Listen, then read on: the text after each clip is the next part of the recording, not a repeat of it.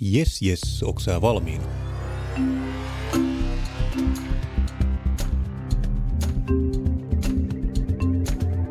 Sitä saa mitä tilaa.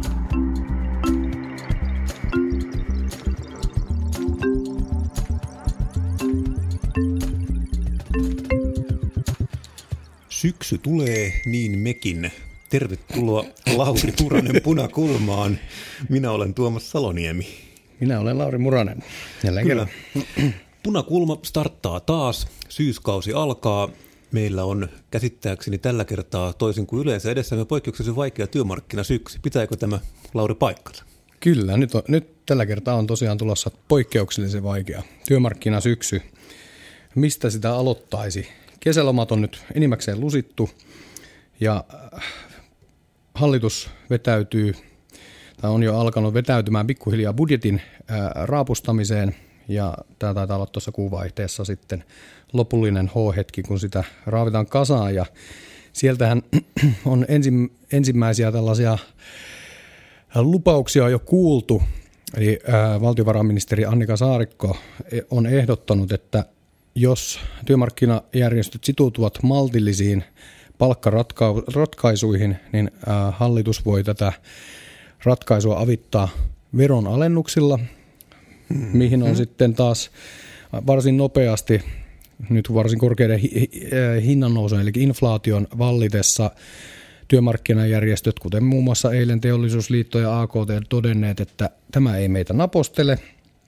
Ja siihen samaan hengenvetoon sitten täältä meidän SAKstamme ehdotettiin tällaista ostovoimasopimusta, eli käytännössä siis ajatus on se, että veronalennusten sijaan tavoitellaan kyllä niitä palkankorotuksia, ehkä jopa maltillisiakin tai suht maltillisia, mutta sitten miten, miten ne saadaan ne pysymään maltillisempina olisi, että siirretään näitä työnantaja- ää, tai ää, sos, sosiaaliturvamaksuja ää, työntekijältä työnantajalle, eli vähän niin kuin peruttaisin se vuonna 2016 kiky, kiky-sopimus. Tehtäisiin tavallaan tehtä, niin, ja toiseen, toiseen suuntaan. Toiseen suuntaan, ja täl, että tällä kertaa sitten olisi työnantajavuoro joustaa, ja mm. siihenhän työnantaja ilmoitti jo Etelärannasta, että tämä taas puolestaan ei napostele heitä, ja tästä voidaan sitten ennakoida sitä poikkeuksellisen vaikeaa työmarkkinasyksyä, jota muuten pari viikon päästä meillä täällä punakulmassa avaamassa SAKn puheenjohtaja Jarkko Eloranta. Kyllä. Ja myöhemmin tässä lähetyksessä tosiaan keskustelemme vähän Helsingin palkoista. Meillä on täällä JHLn pääluottamisen ja Paananen puhumassa niistä, mutta käydään tosiaan sitä ennen läpi nopeasti, että missä tässä on oikein kysymys. Nimittäin Tämä on taas hiukan teknistä, kun puhutaan näistä sosiaaliturvamaksuista, mutta tosiaan, jos jokainen, joka on palkkakuitti joskus katsonut noin niin palkansaajapuolelta, huomaa, että tietty osa palkasta menee paitsi veroihin, niin sitten siellä on niin kuin toinen yleensä kohtuullisen kookas summa, joka häviää sitten niin kuin sosiaaliturvamaksuihin. Käytännössä tämä tarkoittaa siis eläkkeitä. Kyllä. Jo. Ja vaikka tosiaan se on iso summa, mikä menee sitä työntekijän palkkakuitissa näkyy, niin itse asiassa siellä niin sanotusti konepelin alla on vielä lisää sitä rahaa, mikä menee sitten siihen työmarkkina, tai menee noihin sosiaaliturvamaksuihin, eli myös työnantaja maksaa aika lailla vastaavan suuruisen potin sit ennen kuin se tavallaan se palkkakuitu tulee edes työn, työntekijälle. Eli siis tämmöisen nyrkkisääntö on suurin piirtein, että se mitä lopulta työnantaja maksaa vaikka sun palkasta, niin se voi kertoa noin niin 1,25 vai mitähän se on? Kyllä vähän enemmän taitaa olla, vähän okay, riippuu no niin. mitä siihen niin kuin tarkastelee, mutta tosiaan niin kuin yhtä kaikki, että siinä tavalla ennen kuin sä näet edes palkkakuittia, mistä on viety näitä erilaisia niin kuin veroja, veroluonteisia maksuja, eli sosiaaliturvamaksuja päältä, niin sieltä on tosiaan niin kuin työnantaja on maksanut jo aika paljon rahaa sitten tähän yhteiseen eläkepottiin. Ja tämä on tosiaan semmoinen asia, mikä kun se ei yleensä näy, koska se pitää tavallaan osata sitten katsoa firman tilinpäätöksestä, niin tämä on semmoinen asia, mikä ihmiset ei välttämättä aina huomaa, että siellä tosiaan on myös tämmöinen erä. Ja kun tätä säätää, niin täällä sitten niinku tavallaan, että kummalle se tulee se maksurasitus, että kummalta lähtee enemmän rahaa sitten tähän eläkemaksuihin, niin tämä on sitten tässä tosiaan summat on niin isoja, että parillakin prosentilla rupeaa olemaan jo väliä. Joo, kyllä. Ja tämä osittain liittyy myös tähän keskusteluun, puhutaan sitten vähän tarkemmin tulevissa lähetyksissä, mutta tämä yrittäjien eläkevakuutusmaksu, eli YEL, johon keskustelu liittyy, niin se liittyy myös tosiaan tähän, eli se, että paljonko yrittäjät sitten maksaa, maksaa eläkkeistään ja paljonko tota, millä tavalla heidän eläkkeensä peritään ja paljonko sitä sitten pitäisi maksaa. Mutta summa summarum, mikäli näitä sosiaaliturvamaksuja siirrettäisiin työntekijältä työnantajalle, tosiasiallisesti se näyttäisi työntekijän näkökulmasta ihan kuin veronalennus. Se näyttää samalta kuin veroalennus tai palkankorotus, eli se tavallaan se niin sanottu maksetaan sarake nousisi siellä no, joka kyllä. tapauksessa. Ja se on sitten niin kuin totta kai tavallaan vähän makuasia, että miten se haluaa toteuttaa sitten, mutta niin kuin, siitä varmaan kaikki on yhtä mieltä, että olisi tavo- tarkoituksena olisi saada tämmöinen niin kohtuullisen maltillinen sopimus, koska meillä nyt on riskinä tämä inflaation niin kuin lähteminen käsistä. Tätä, tästä ollaan kaikki samaa mieltä.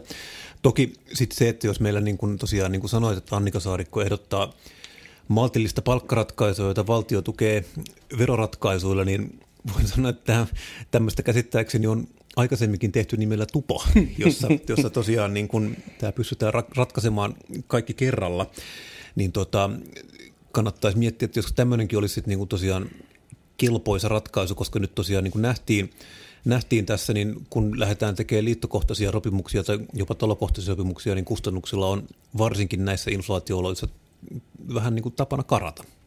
Kyllä. No mutta mennäänpä siihen ää, budjettiin. Mennään Tässä vaan. on joulu lähestymässä ja siihen joulu siinä yhteyden ja... myös vaalit on tulossa. Joulu Näkyykö tulee, tämä missään? Joulu tulee ja perinteinen niin sanottu joulupukkibudjetti on tehty, eli tosiaan tai ei sitä vielä ole tehty, mutta ainakin... On esitetty, no. kyllä. Eli tosiaan kerran neljään vuoteen, kun tulee vaalit, niin kaikki puolueet lupaa tietysti omalle ymmär, itse ymmärretylle ydinkannattajajoukolleen niin kuin paljon kaikenlaista hyvää. Ja keskustahan tosiaan aloitti tämän huutokaupan lupaamalla ylimääräisen lapsilisen kaikille, mikä on tietysti, no, se tulisi mielenkiintoinen perustulokokeilu totta kai, varsinkin kun keskustelu oli tämmöinen idea siinä, että se toimeentulolakia muutet, toimeentulotukilakia muutettaisiin vielä sillä tavalla, että tätä ei perittäisi niin kuin takaisin toimeentulotuen kautta, koska köyhimmäthän Suomessa ei saa lapsilisää. Lapsilisä on tuloa, jonka sitten kun saa toimeentulotuella, niin Kela katsoo sitten, että tämä on sulle tulevaa tuloa, mikä sitten niin kuin otetaan pois siitä. Mä en tavalla. Joo, eli se tosiaan tällä, tämä vaatisi niin kuin lakimuutosta ja tämä vaatisi aikamoista jumppaa, että tämä saadaan sosiaaliturvan lakeihin menemään sillä tavalla, että juuri tätä nimenomaista kertakorvausta ei otettaisi pois, mutta tämä olisi kiinnostava katsoa, mitä sitä seuraa. Mielenkiintoisempi kysymys on sitten se, että onko tällä jotain perusteita. Eh, Annika Saarikon mukaan tässä oli kyse siitä, että lapsi, lapsiperheitä on korona kohdellut niin kuin kovinkin kovakouraisesti. Tämä pitää varmasti paikkaansa, toki meitä kaikkia muitakin myös, mutta mä en ole varma, että onko tämä ylimääräinen lapsilisä nyt se tapa, jolla sitten tosiaan niin kuin me hyvitämme koronan ihmisille? No mun mielestä voi suoraan sanoa todeta näin, että jos Antti Rinteen vappusatasesta tuli tämmöinen vitsi, että tämä on tällainen niin omien, äh, oman äänestäjäkunnan ikään kuin liehittelyyritys, niin kyllä tässä on vähän tämmöinen joulusataisen maku, vaikka kyllä se henkilökohtaisesti kolme, kolmen lapsen vanhe, vanhemmalle käy, mutta kyllä mun mielestä siinä käy. ei ole sellaista varsinaista niin kuin tarvetta tälle. Ei, ei, siis tarvettahan tälle ei tietenkään ole. Mutta huomasitko muuten tosiaan, että niin paljon kuin vappusatasesta irvittiinkin, niin nyt sehän on toteutunut. Eläkkeet, takueläkkeet on nyt nousseet suunnilleen niin kuin 100 euroa tässä vaalikauden aikana. Joo, kyllä, kyllä panin merkille ja monta muutakin asiaa tässä on tosiaan tapahtunut. Eli vaikkapa työllisyystavoite saavutettiin nyt kesänä, eli 74 prosenttia, minkä hallitus itselleen asetti.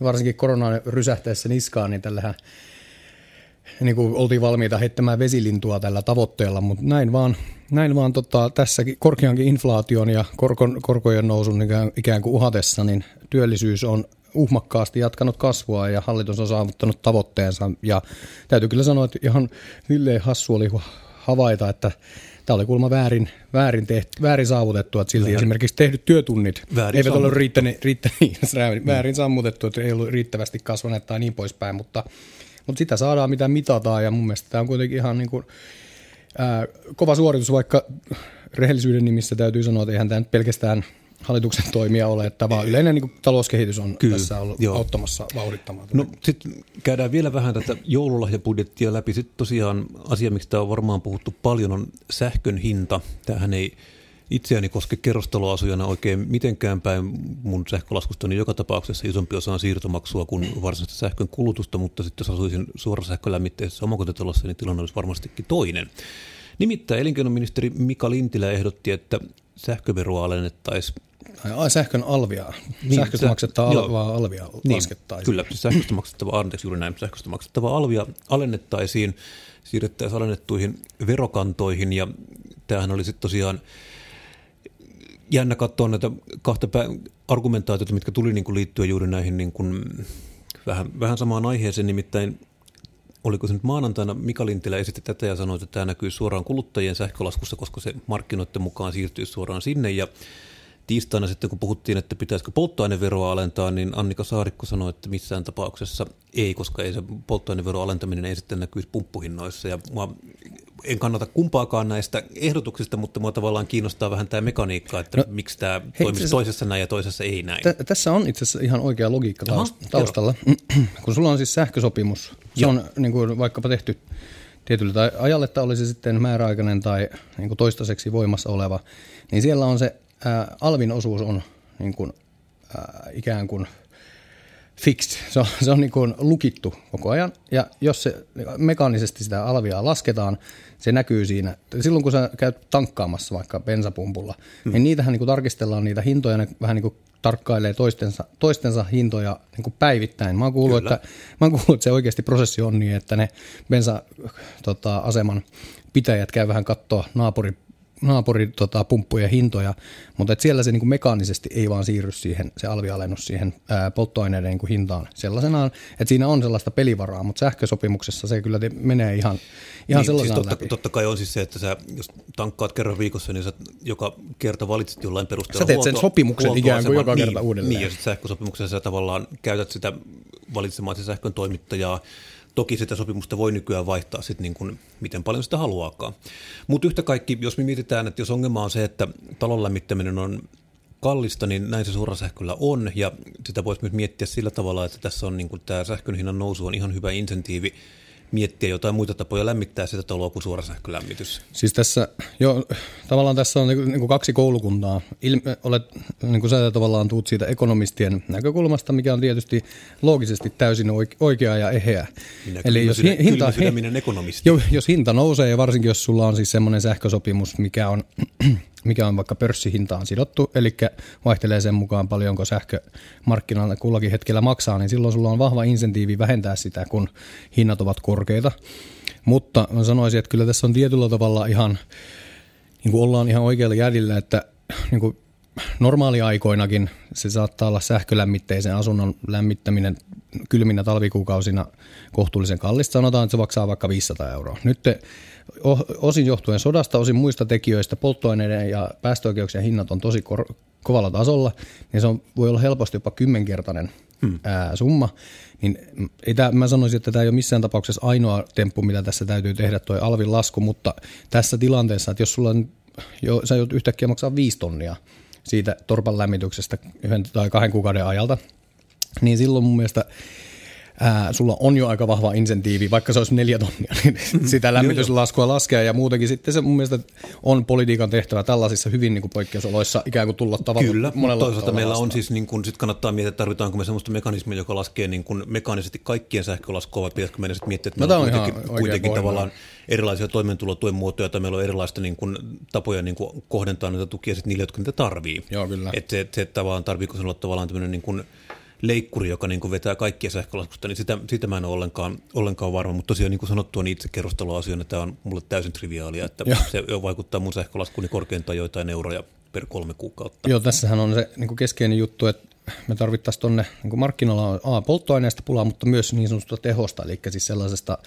ää, tuotannosta, joka toimii niin kuin aina tarvittaessa. Ja hmm. y- yksi ehdotus, mitä esimerkiksi Matias Mäkynen ehdotti tällä viikolla, on tällainen, tällaisen tehoreservin niin irrottaminen markkinoiden käyttöön, joka tarkoittaa siis sitä, että markkinoilla olisi enemmän tuotantokapasiteettia käytössä ja käytännössä se siis voisi laskea näitä hinnanheilahteluita ja varsinkin niitä korkeampia hinta, hintatasoja. Mutta tosiaan mä en ole ollenkaan varma, että onko meillä nyt niin kuin siis semmoinen tilanne, että meidän kannattaisi nyt lähteä käyttämään niin kuin näitä tehoreservivoimaloita niin kuin ihan sitä varten, että me painotaan vain sähköhintaa alaspäin. Se on vähän, kuulostaa vähän hankalan isolta toimenpiteeltä ihan vaan siksi, että me saada sähkölaskua pienemmäksi. No siis ei, niin kuin normioloissa siihen, siihen ei varmasti olisi tarvetta, mutta mun mielestä tämä on niin kuin poikkeuksellinen tilanne tällä hetkellä. Ja kun siinä, niin kuin, mulla on kohtuullinen sympatia myös niitä kuluttajia kohtaan, jotka, joilla, joilla ei ole välttämättä niin kuin vaihtoehtoa tällä hetkellä muuta kuin ottaa se tietty määrä sähköä, vaikka kuinka sitä torppaa lämmittäisi puulla.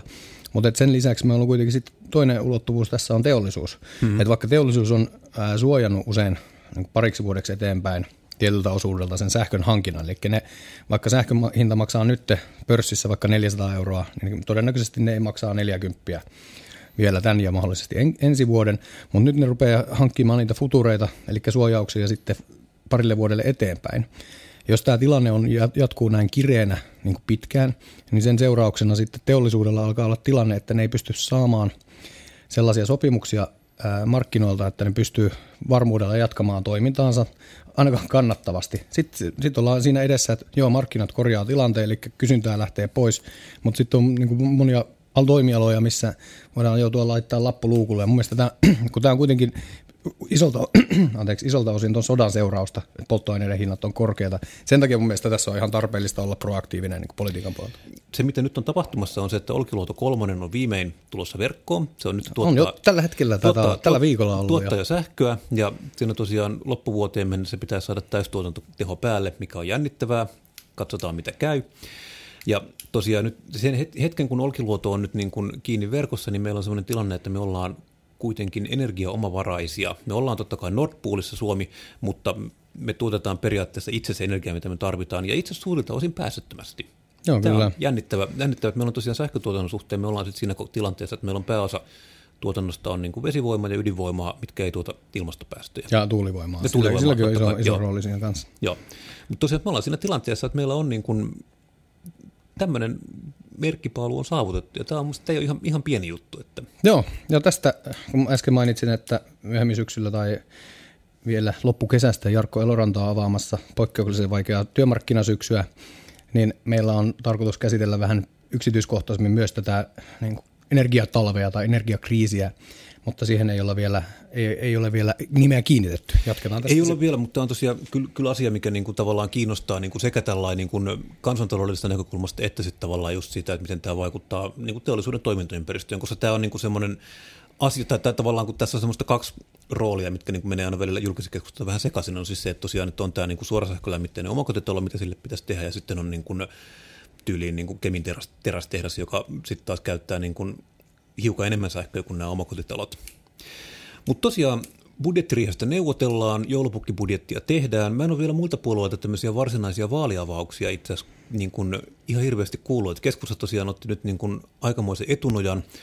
Mä voisin kuvitella, että tässä on vähän siitä kysymys, että tuoreimmat kannatusmittaukset ei ole keskustalle nyt erityisen hyviä. No eikö se ole vähän niin kuin kuolleen sydänkäyrä? Ne pysyy siellä 12 pinnan vähän no, sieltä, Niin, siis se, että tavallaan nämä on niin kuin selkeästi nyt, niin kuin, että pyritään nyt niin kuin, tavalla tai toisella tempoon niin kuin ylöspäin, että olisi sitten niin kuin tämmöistä niin kuin, ihan siekailematonta niin kuin äänestäjälahjontaa tai ei, mutta niin kuin jotain pitää aina keksiä, mutta kun se ei oikein tullut toimiva. Ja sitten tosiaan nyt eduskuntavaaleet on ensi keväänä, jos kaikki menee niin kuin pitää, ja siinä tosiaan mulla on nyt tämmöinen ennustus, minkä voin tässä sanoa ennen kuin päästetään Eija Paananen ääneen, on siis se, että perussuomalaiset tulee saavuttamaan veret seisoittavan jytkyn. okay. Ja tämä perustuu itse asiassa siihen, että perussuomalaiset on tähän mennessä viimeisissä kymmenen vuoden aikana niin kuin aina saavuttaneet eduskuntavaaleissa jytkyn, ja se johtuu siitä, että gallupit peilaa perussuomalaisten kannatusta aina edelliseen valtakunnalliseen vaaliin, joka on niin kuin kuntavaalit tai eurovaalit, joissa perussuomalaiset ei pärjää, mutta heidän kannattajakuntansa tulee aina esiin eduskuntavaaleissa, joten he aina ylittää Gallupin eduskuntavaaleissa ja aina alittaa sen sitten siinä vaiheessa, kun mennään mihinkä tahansa muihin vaaleihin. Hmm. Tämä on semmoinen dynamiikka, mikä tosiaan niin kuin, tai Gallupit ruokkii tätä kehää, missä tosiaan niin kuin kerrotaan näitä tarinoita, että perussuomalaiset niin kuin tekee aina jytky, mutta tosiaan tämä on ihan tämmöinen niin kuin business as usual.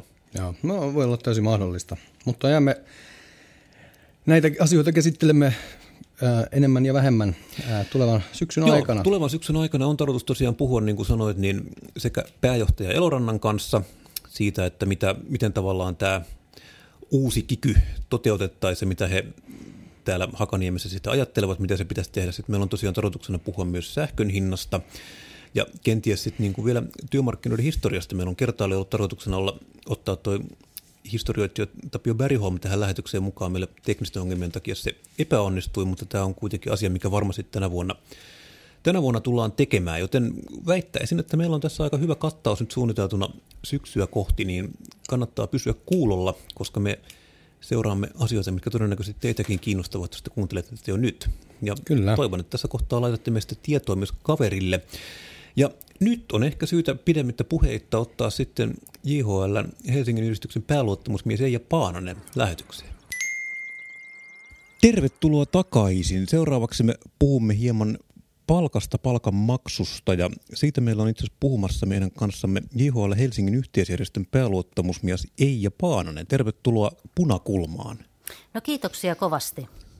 Miten, onko sä itse saanut palkan viime aikoina oikein? No itse asiassa mulla on käynyt semmoinen hyvä tuuri, että on, on saanut, saanut palkkani ihan niin kuin on kuulunutkin, mutta on paljon niitä, ketkä ei ole saanut. Joo, tämä oli sitten se, se seuraava kysymys ennen kuin mennään sitten vähän taustoihin. Onko paljon tuttuja tai työkavereita tai muita jo, niin kuin ihan tun, henkilöitä, jotka tunnet, kenellä palkka ei ole tullut Kyllä vain, että tuossa kun töihin just palasin, niin oli 600 sähköpostia ja se puheluiden määrä, niin se oli aika kova, kova, kova tota määrä kaiken kaikkiaan, että ensimmäiseksi työpäiväksi lähdet purkamaan niitä. Ja kyllä mä kesälovallakin pari kertaa vastailin henkilöille, koska tilanteet oli aika akuutteja ja ihmisillä oli aika, aika hankalat tilanteet. Hmm. Aivan. No mutta hei, ennen kuin mennään tähän, niin Tuomas, Pidetäänkö pieni riikäppi? Joo, siis mistä, mistä on oikein kysymys? Siis tota, varmaan kaikki, jotka on mediaa seurannut viime aikoina, on tosiaan huomannut siis sen, että Helsingin kaupunki siirtyi keväällä uuteen palkanmaksujärjestelmään, jonka toimitti kuntien omistama yhtiö Sarastia, ja tämän jälkeen palkat eivät ole tulleet oikein. No, tässä nyt on ollut vähän tämmöistä erilaista, eessä taas vänkäämistä siitä, että kenen vika tämä on Sarastia pitää kiinni siitä, että heidän systeeminsä on oikein ja se laskee palkat kyllä ihan oikein niillä parametreilla, mitä koneeseen laitetaan. Ja sitten taas Helsingin kaupunki on enemmän tai vähemmän sitä sanonut, että palkanmaksujärjestelmä on monimutkainen ja tässä on ehkä kyse sit siitä, että myös nämä palkanmaksun tavallaan nämä käytännöt ja tavat on sit siirtynyt tai muuttuneet ainakin tämän uuden järjestelmän myötä.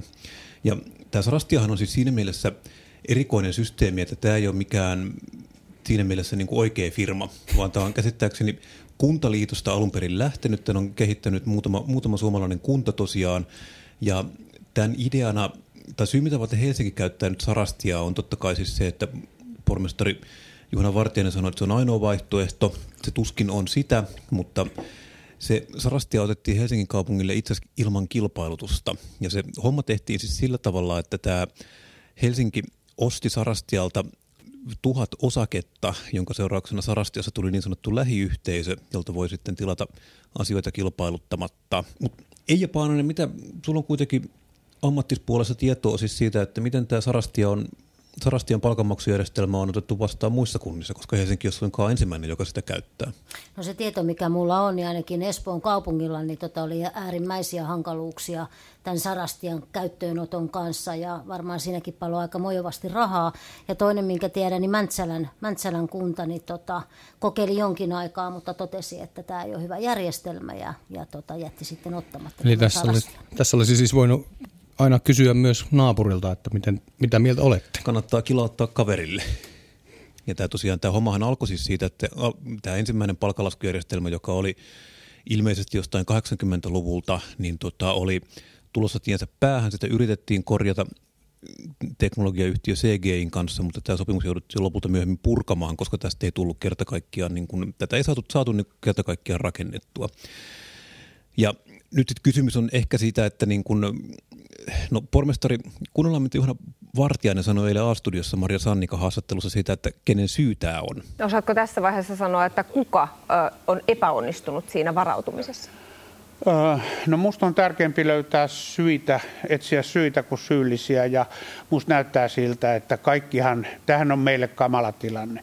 Ja kaikki se niin johto kuin palkanlaskijat on tässä ponnistellut tosi mielellä ja välillä niin kuin todella epätoivoisesti, jotta me saadaan tämä tilanne hallintaan. Että Mä luulisin, että sitten kun jälkeenpäin tätä arvioidaan, ja mä oon tilannut tästä ulkoisen selvityksen, joka varmaan valaisee näitä ongelmia ja niiden syitä, niin luulen, että siinä kannattaa kiinnittää huomio siihen, että millainen organisaatio meillä on, millainen johto meillä on tässä, miten me on järjestetty nämä asiat, ja se on ehkä kiinnostavampaa kuin syyllisten etsiminen.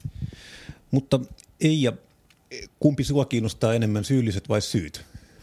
No oikeastaan vähän kummatkin, kuka on tehnyt hankinnan ja onko osattu tehdä oikeanlainen hankinta ja, ja sitten tietysti se toinen puoli myöskin. Joo. Hei, mua kiinnostaa siis suoraan kysyä tässä kohtaa, että näin jonkun AY-pampun tuolla Twitterissä meuhkaavan, että jos meidän yrityksessä tai meidän alalla palkat olisi maksamatta, niin siellä olisi porukka lakossa ja niin portti kiinni tehtaalle, niin miksi te ette ole lakossa?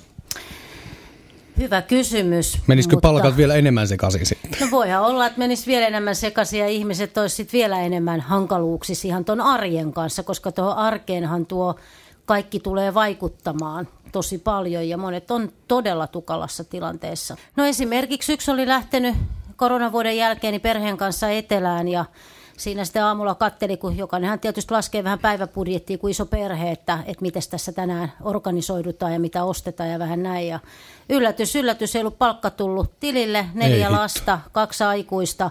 Ja siinä isäntä sitten vähän miettii, että, että ostanko töttöröt tänään vai huomenna vai jätänkö kokonaan ostamatta. Kumminkin lomaa vielä puolet jäljellä niin, niin täytyy sanoa, että siinä kohtaa varmaan pikkasen tämmöinen luotettavuus ja usko kaupunkiin hyvänä työnantajana ja maksajana, niin kyllä todella pahasti horjui. Onneksi siinä tapauksessa asiat kyllä hyvin järjesty sitten monien puhelinsoittojen jälkeen, mutta siitäkin tuli lasku. Joo, kyllä.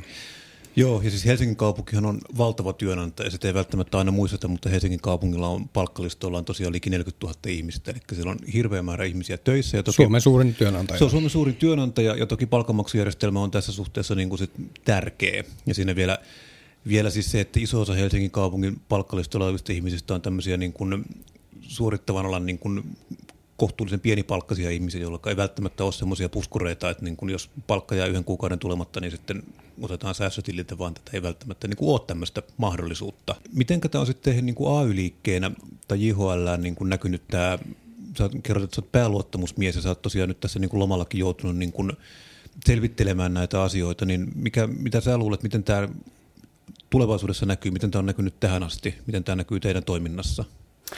No toki se, että työnantajan äh, palkanmaksu velvollisuus lähtee ihan laista ja jokaisella työntekijällä on oikeus saada se palkka siitä tehdystä työstä niin totta kai se näkyy meillä siinä luottamuksen luottamuksen puutteena varmaan hyvinkin pitkän aikaa. Mutta vaikuttaa se moneen muukin asiaan, että, että kyllähän tästä täytyy niin meidänkin terävöityä ja, ja, ja tota, vaatia, vaatia sitten näitä meidän palkkasaatavia ja mielellään tietysti korkojen kerran, koska on sitten tämä palkan odotusaika joillakin ollut hyvinkin pitkä tällä hetkellä. Joo. Helsingin kaupunkihan on tosiaan nyt luvannut, että he korvaa myös nämä tämmöiset välilliset kustannukset, mitä on syntynyt tosiaan omista lainoista, erilaisista lainakuluista ja erilaisista perintäkuluista, mihin on mahdollisesti joutunut, mutta minua tosiaan kyllä kiinnostaa se, että siinäkin on kyllä aikamoinen, aikamoinen selvittely. Sen lisäksi Helsingin poliisi eilen tiedotti, että he on aloittaneet esiselvityksen tästä, tästä sotkusta, eli he tosiaan tutkivat, että onko tässä jonkunlaista rikosta tai rikollista laiminlyöntiä tapahtunut tässä. Mutta mua edelleenkin jää kiinnostaa, mitä tuossa tiedotustilaisuudessakin vähän sanottiin, että siinä tosiaan todettiin kyllä se, että on mokattu, näin, näinhän siinä kävi, mutta en, mun, mun on vaikea ymmärtää, että miten tämmöinen asia ylipäätään on niin kuin mahdollista, koska tämä on kuitenkin sellainen yksi, yksiselitteisesti tärkein työnantajan niin kuin homma on siis se, että ihminen tekee työtä ja sitä maksetaan palkkaa. Niin miten on mahdollista, että palkanmaksu vedetään niin kuin tällä tavalla niin kuin leikiksi? Ja vielä jatkokysymys. Äh, miten, miten on mahdollista, että se on jatkunut näin kauan? Nyt saat spekuloida no myös. niin, joo. Tämä onkin, nämä onkin kaksi hyvää kysymystä. Ja tota noin, niin jos lähdetään ihan siitä juuresta. Me, aikoinaanhan meillä oli omat palkanlaskijat vanhoissa virastoissa. Nythän meillä on ne toimialat. Ja toimialauudistuksen piti niin kuin parantaa tätä systeemiä ja jouhevuutta ja kaiken kaikkiaan niin kuin parantaa kokonaan, kokonaan näitä kaupungin systeemeitä. Ja, ja tota, palkanlasket keskitettiin tuonne talpaa ja, ja tota noin, niin siitä alkoikin jo ensimmäiset vaikeudet. Tästä on siis jo muutamia vuosia. Eli se yhteydenpito siihen palkanlaskijaan niin katkesi, eli aina laita sähköpostia, soita, laita uudestaan, kysy, tarkenna. Niin siinä tulee monta kymmentä sähköpostia aivan turhan päiten. No sitten tuli tämä sarastia. No tähän pisti sitten ihan hommat niin kuin ihan, ihan uusiksi. Toki siinä varmasti oli hyvä tahtotila, että työntekijät voi itse kännykällä katsoa omat lomansa paljon, kun mulla on lomaa jäljellä ja tehdä anomuksia, sairaus sairauslomailmoitukset ynnä kaikki tämmöiset. Toki siinä oli sitä hyvääkin, Mut, mutta tämä, että, että tämmöinen perustavanlaatuinen asia, että oma palkka, mikä on aika henkilökohtainen, ja kyllä varmasti jokainen ottaa se hyvin henkilökohtaisena, niin, niin tämmöinen moka, niin tämä on ihan anteeksi antamaton. En mä tiedä, miten kaupunki meinaa tämän niin kuin korvata. Jos mietitään tuo aineellinen, niin kuin tuossa sanoit, että, että tätä puhelinlasku ja, ja ajan menetystä, moni on käyttänyt vuosilomme päiviä, kun on soitellut ympäri ämpäri ja selvitellyt, niin miten sitten tämä henkinen puoli korvataan, koska tästä ihan oikeasti niin voi niin kuin pankinkin kanssa tulla aikamoiset ongelmat, jos laina ei tule ajallaan pankkiin. Selvitä ne ja sitten se henkinen, henkinen puoli, että sä joudut selvittää pankille. Kyllä se työnantajan pitäisi sitten antaa joku selvitys ja mä lähetän sitten pankille sen selvityksen. Tästä syystä mun laina nyt myöhästyy. No kyllä. Miten tota, teitä työntekijöitä on informoitu tässä matkan varrella? On, vai onko sitä pitänyt kaivaa sieltä työnantajalta sitten tätä tietoa, että missä mennään? No ihan ensiksi mun mielestä ihan alun perinkin niin tätä vähän vähäteltiin tätä ongelmaa. Ongelma oli paljon, niin me tiedettiin jo silloin, kun puhelinsoitoista päätelle, että tämä ongelma ei ole enää mikään 100 eikä 200 ihmistä, vaan kun jokaiselta toimialalta lähti tulee niitä puhelinsoittoja.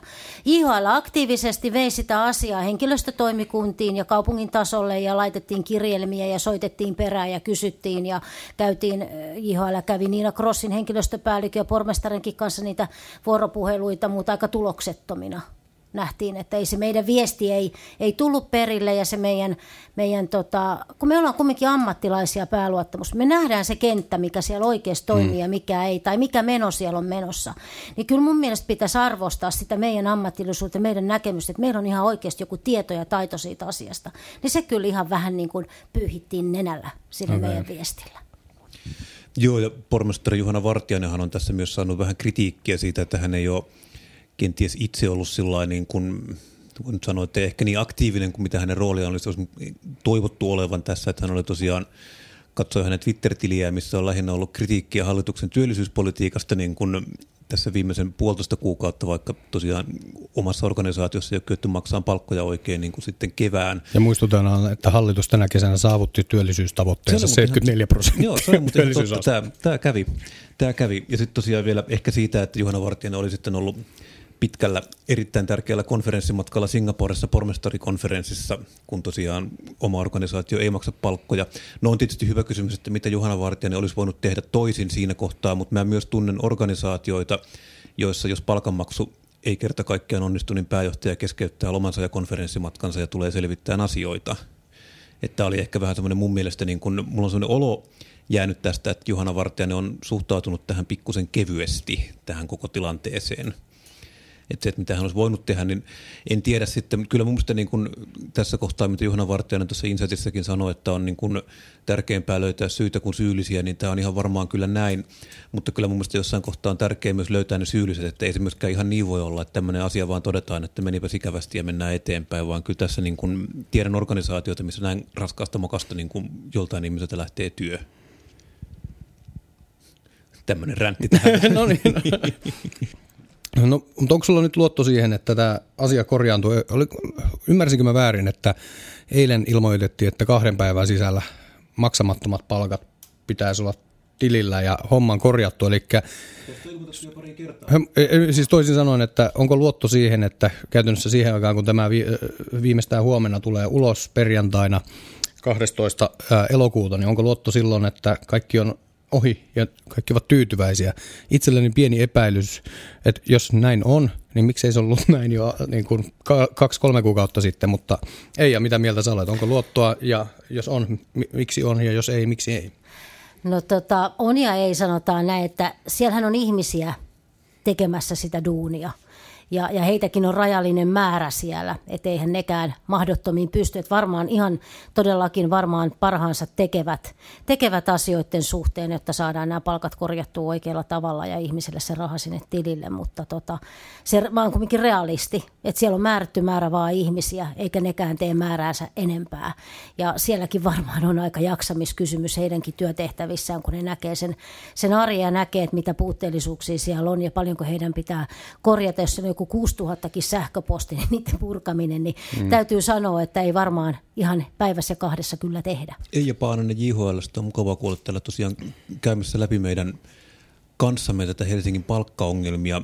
Tota, itse olet töissä ateriapalveluissa. Mitä, mitä sä niin kuin tarkalleen teet? No itse asiassa mä en ole siellä suorittavassa ah, okay. työssä ollenkaan, vaan mä oon ihan päätoiminen pääluottamusmies. Mutta se mitä mä olen tehnyt, niin mä olin ruokapalvelu esihenkilönä.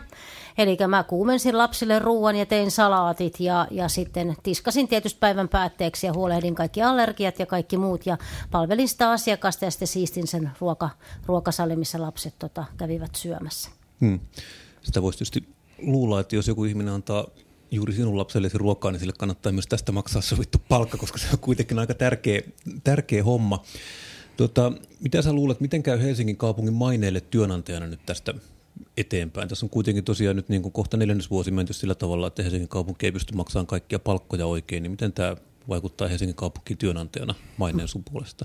No sehän on ihan täys katastrofi. Meiltä on itseensä irtisanonut ihmisiä juuri tämän takia, kun palkat ei ole tullut oikein. Eikä niitä ole yksi eikä kaksi, vaan niitä oikeasti on niitä ihmisiä, jotka on irtisanoutuneet sen jälkeen. Ja ovat todenneet vielä perään, että en tule ikinä, ikinä takaisin ja enkä tule ikinä mainitsemaan, että Helsinki on hyvä työnantaja. Että kyllä mainehaitta tästä on, menee seuraavat 5-6 vuotta varmaankin ennen kuin edes jotenkin tämä pöly laskeutuu tästä asiasta.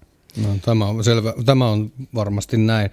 Onko sinulla jonkunnäköiset terveiset, mitkä haluat myös punakulman kautta lähettää, lähettää maailmalle? No niin, toivoisi sen, että kun isoja muutoksia tehdään kaupungilla, niin kuunneltaisiin henkilöstöjärjestöjä ja otettaisiin ne siinä valmisteluvaiheessa mukaan, eikä vasta sitten, kun suunnitelmat on jo puoliksi tehty.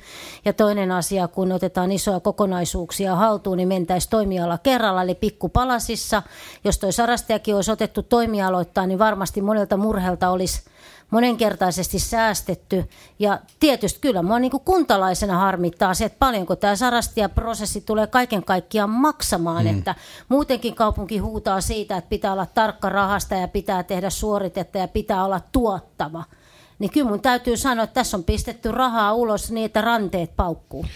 Joo, kyllä tosiaan juuri Vartiainen ilmoitti A-studiossa, että hän on tosiaan nyt ostanut puolitoista miljoonalla eurolla konsultointia kansainväliseltä konsulttiyhtiö Deloittelta, joka kertoo, mikä tässä on prosessissa mennyt pieleen, mikä on varmasti ihan hyvä. Ja mä oon ymmärtänyt, että tosiaan se nyt lähinnä tulee niin kuin palkanmaksuapua, siis tämmöisiä niin kuin lisäkäsiä siihen palkanmaksuprosessiin, mutta mä en ole ihan varma, että tarviiko näitä tilata tosiaan kansa, kansainväliseltä konsulttiyhtiöltä vai onko palkanlaskijoita saatavilla myös muuta kuin Deloitten kautta? No me jäämme odottamaan Deloitten selvitystä siltä osin, että Miten niin kuin tähän Sarastiaan päädyttiin ja mistä se luotto siihen tuli, että näin ison työnantajan hmm. palkanmaksu, varsinkin kertarytinellä eikä vaikkapa just osissa, kannattaa täl, tätä kautta hoitaa? Ja kannattaa myös muistaa edellisen kaupungin pormestari Jan Vapaavuoren kokoomuksesta ideoimaa slogania siitä, että Helsinki on maailman toimivin kaupunki. No niin. Mutta kiitoksia kun kuuntelitte Punakulmaa. Kiitoksia ja Paananen kun pääsit kanssamme tänne keskustelemaan Helsingin kaupungista. Hän on siis Helsingin yhteisjärjestön pääluottamusmies. Sinä kuuntelit Punakulmaa. Meidät tavoittaa samasta paikasta internettiä taas ensi viikolla. Minä olin Tuomas Saloniemi ja kanssani on studiossa myös Lauri Muranen. Mm-hmm. Oikein hyvää viikonloppua. Hyvää viikonloppua. Jos pidit meistä, kerro meistä kaverille. Jos vihasit meitä, hauku meidät kaverille. Meidät löydät Spotifysta, Apple iTunesista ja Facebookista. Mukavaa kun kuuntelit. Morjes!